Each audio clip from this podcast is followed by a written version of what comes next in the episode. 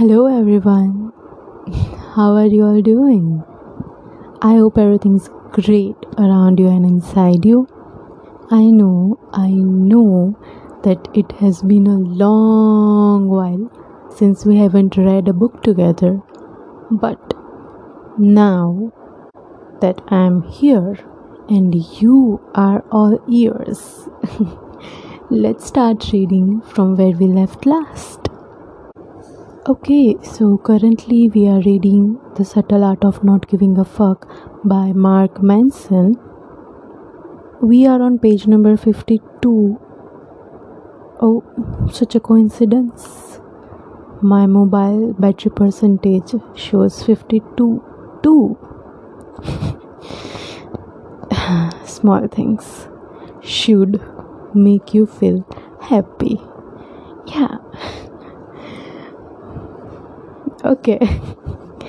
so, page number 52, last paragraph. The problem with my home life back then was not all of the horrible things that were said or done. Rather, it was all of the horrible things that needed to be said and done but weren't. My family's stone walls, the way Warren Buffett makes money or Jenna Jameson fucks, we are champions at it. The house could have been burning down around us, and it would have been met with, Oh no, everything's fine. A tad warm in here, perhaps, but really, everything's fine. When my parents got divorced, there were no broken dishes, no slammed doors, no screaming arguments about who fucked whom. Once they had reassured my brother and me that it wasn't our fault, we had a Q&A session. Hmm, yes, you read it right. About the logistics of the new living arrangements. Not a tear was shed, not a voice was raised. The closest pick my brother and I got into our parents' unraveling emotional lives was hearing nobody cheated on anybody. Oh, that's nice. It was a tad warm in the room, but really, everything was fine. My parents are good people. I don't blame them for any of this. Not anymore, at least. And I love them very much. They have their own stories and their own journeys and their own problems, just as all parents do and just all of their parents do, and so on. And like all parents, my parents, with the best of intentions, imparted some of their problems to me as I probably will to my kids.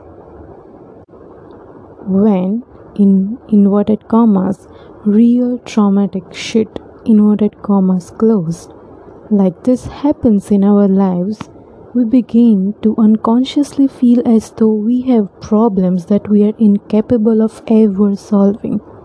And this assumed inability to solve our problems causes us to feel miserable and helpless. But it also causes something else to happen. If we have problems that are unsolvable, our unconscious figures that we are either uniquely special or uniquely defective in some way. That we are somehow unlike everyone else and that the rules must be different for us. But simply we become entitled. The pain from my adolescence led me down a road of entitlement that lasted through much of my early adulthood, whereas Jimmy's entitlement played out in the business world where he pretended to be a huge success. My entitlement played out in my relationships, particularly with women. My trauma had revolved around intimacy and acceptance, so I felt a constant need to overcompensate to prove to myself that I was loved and accepted at all times. As a result, I soon took to a chasing woman the same way a cocaine addict takes to a snowman made out of cocaine.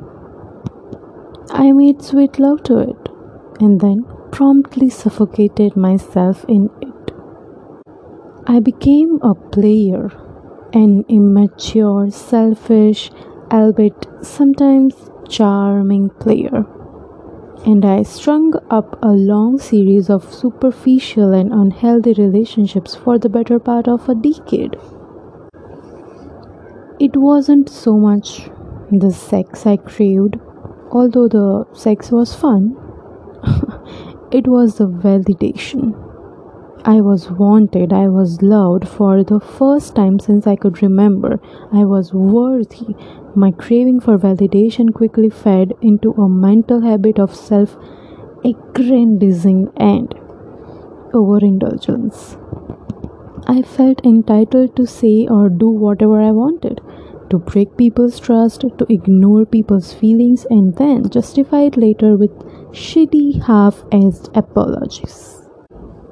While this period certainly had its moments of fun and excitement, and I met some wonderful women, my life was more or less a wreck the whole time.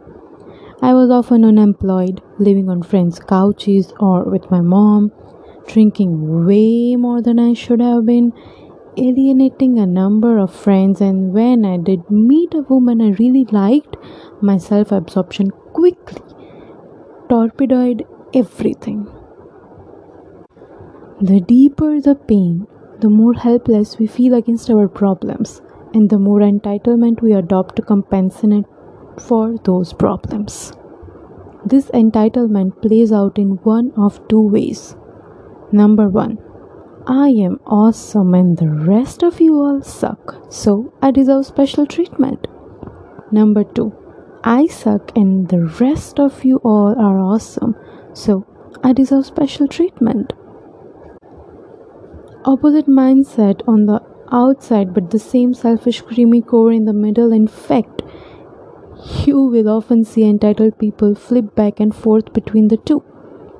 Either they are on the top of the world or the world is on the top of them depending on the day of the week or how well they are doing with their particular addiction at that moment.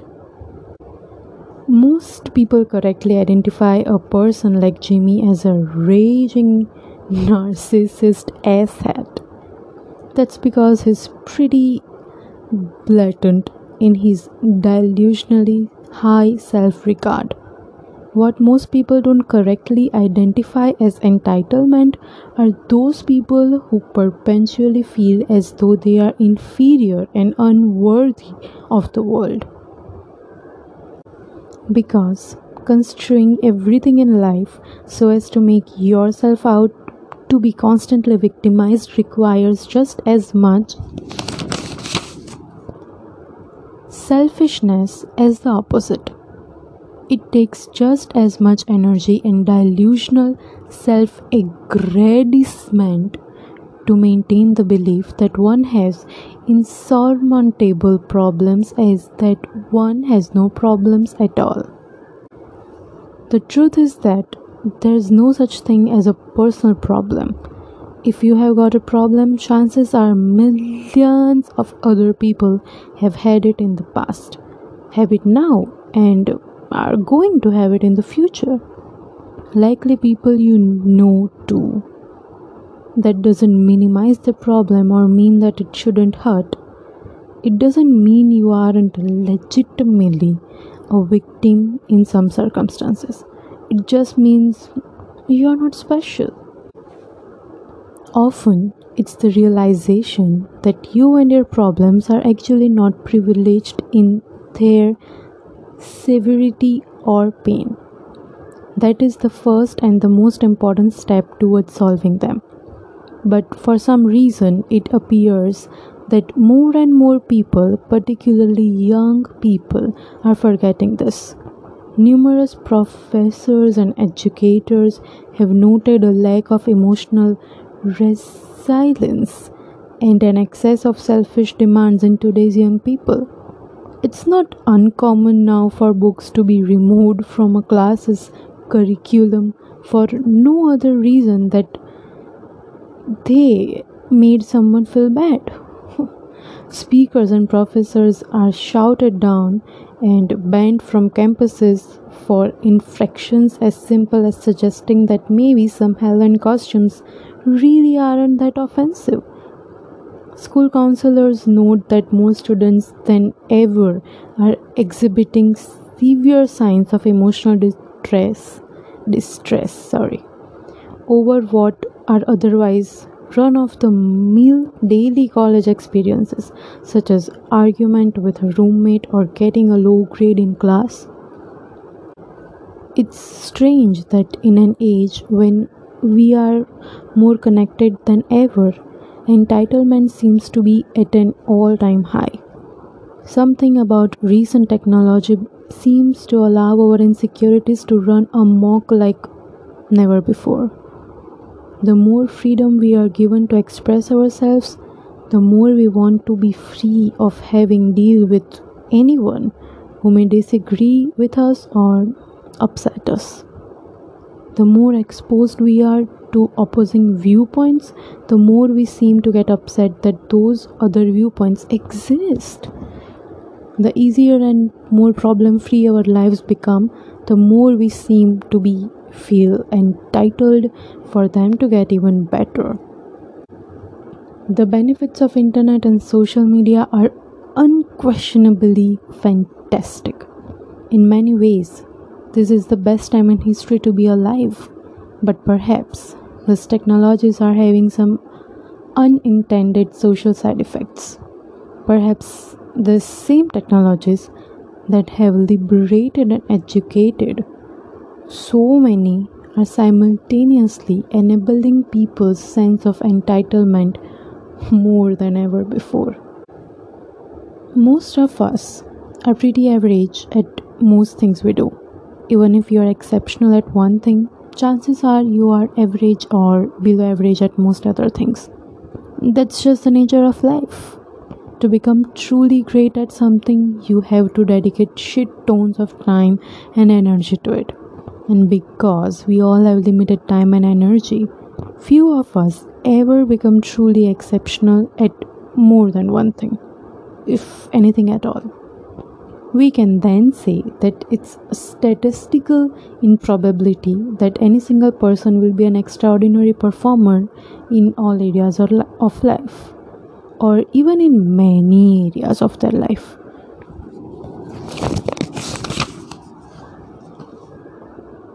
Brilliant business people are often fuck ups in their personal lives. Extraordinary athletes are often shallow and as dumb as a lobotomized rock. Many celebrities are probably just as clueless about their life as people who gawk at them and follow their every move. We are all, for the most part, pretty average people, but it's the extremes that get all of the publicity. We kind of know it's already, but we rarely think and slash or talk about it. And we certainly never discuss why this could be a problem. Having the internet, Google, Facebook, YouTube, and access to 500 plus channels of a television is amazing. But our attention is limited.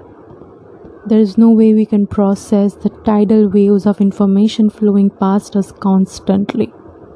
Therefore, the only zeros and ones that break through and catch our attention are truly exceptional pieces of information. Those in the 99.999th percentile. All day, every day, we are flooded with the truly extraordinary.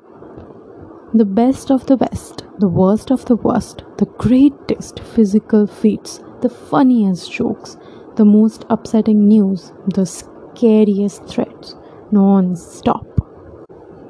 Our lives today are filled with information from the extremes of the bell curve of human experience.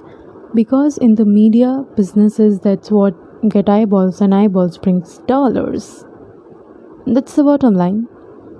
Yet the vast majority of life resides in the humdrum middle. The vast majority of life is unextraordinary, indeed, quite average. This flood of extreme information has conditioned us to believe that exceptionalism is the new normal. And because we are all quite average most of the time, the deluge of exceptional information drives us to feel pretty damn insecure and desperate. Because clearly, we are somehow not good enough. So, more and more, we feel the need to compensate through entitlement and addiction. We cope up the only way we know how, either through self aggrandizing or through other aggrandizing. Some of us do this by cooking up uh, get rich quick schemes. Others do it by taking off across the world to save starving babies in Africa. Others do it by excelling in school and winning every award. Others do it by shooting up a school. Others do it by trying to have sex with anything that talks and breathes. This ties into the growing culture of entitlement that I talked about earlier. Millennials often get blamed for this culture shift, but that's likely because millennials are the most plugged in and visible generation. In fact, the tendency towards entitlement is apparent across all of society, and I believe it's linked to mass media driven exceptionalism. The problem is that the pervasiveness of technology and mass marketing is screwing up a lot of people's expectations for themselves. The inundation of the exceptional makes people feel worse about themselves, makes them feel that they need more to be more extreme, more radical, and more self assured to get noticed or even matter. When I was a young man, my insecurities around intimacy were exacerbated by all the ridiculous narratives of masculinity circulating throughout pop culture and those same narratives are still circulating. To be a cool guy, to have a party like a rock star, to be respected, you have to be admired by women. Sex is the most valuable thing a man can attend, and it's worth sacrificing anything, including your dignity, to get it. This constant stream of unrealistic media dogpiles onto our existing feelings of insecurity by overexposing us to the unrealistic standards we fail to live up to. Not only do we feel subjected to unsolvable problems, but we feel like losers because a simple Google search shows us thousands of people without those same problems. Technology has solved old economic problems by giving us new psychological problems. The internet has not just open sourced information, it has also open sourced insecurity, self doubt, and shame. Title but, if I'm not going to be special or extraordinary, what's the point? It has become an accepted part of our culture today to believe that we are all destined to do something truly extraordinary. Celebrities say it, business tycoons say it, politicians say it, even Oprah says it. So it must be true. Each and every one of us can be extraordinary. We all deserve greatness. The fact that this statement is inherently contradictory. After all, if everyone were extraordinary, then by definition, no one should be extraordinary, is missed by most people. And instead of questioning what we actually deserve or don't deserve, we eat the message up and ask for more. Being average has become the new standard of failure. The worst thing you can be is in the middle of the pack, the middle of the bell curve. When a culture's standard of success is to be extraordinary, it then becomes better to be at the extreme low end of the bell curve than to be in the middle because at least there you are still special and deserve attention. Many people choose this strategy to prove to everyone that they are the most miserable or the most oppressed or the most victimized. A lot of people are afraid to accept mediocrity because they believe that if they accept it, they will never achieve anything, never improve, and that's the life won't matter. This sort of thinking is dangerous. Once you accept the premise that a life is worthwhile only if it is truly notable and great, then you basically accept the fact that most of the human population, including yourself, sucks and is worthless. And this mindset sorry mindset can quickly turn dangerous to both yourself and others. The rare people who do become truly exceptional at something do so not because they believe they are exceptional. On the contrary, they become amazing because they are obsessed with improvement. And that obsession with improvement stems from an unerring belief that they are, in fact, not that great at all. It's anti entitlement. People who become great at something because great. Sorry, can I rephrase it? People who become great at something become great because they understand that they are not already great. They are mediocre they are average and that they could be so much better. All of this, in inverted commas, every person can be extraordinary and achieve greatness, inverted commas closed. Stuff is basically just jerking off your ego. It's a message that tastes good going down, but in reality is nothing more than empty calories that makes you emotionally fat and bloated. The proverbial Big Mac for your heart and your brain. The ticket to emotional health, like that to physical health, comes from eating your veggies. That is, accepting the bland and mundane truths of life. Truths such as your actions actually don't matter that much in the grand scheme of things and the vast majority of your life will be boring and not noteworthy, and that's okay. This vegetable course will taste bad at first, very bad. You will avoid accepting it. But once ingested, your body will wake up feeling more potent and more alive. After all, that constant pressure to be something amazing, to be the next big thing, will be lifted off your back the stress and anxiety of always feeling inadequate and constantly needing to prove yourself will dissipate. And the knowledge and acceptance of your own mundane existence will actually free you to accomplish what you truly wish to accomplish without judgment or lofty expectations. You will have a growing expect sorry you will have a growing appreciation for life's basic experiences the pleasures of simple friendship, creating something, helping a person in need, reading a good book, laughing with someone you care about.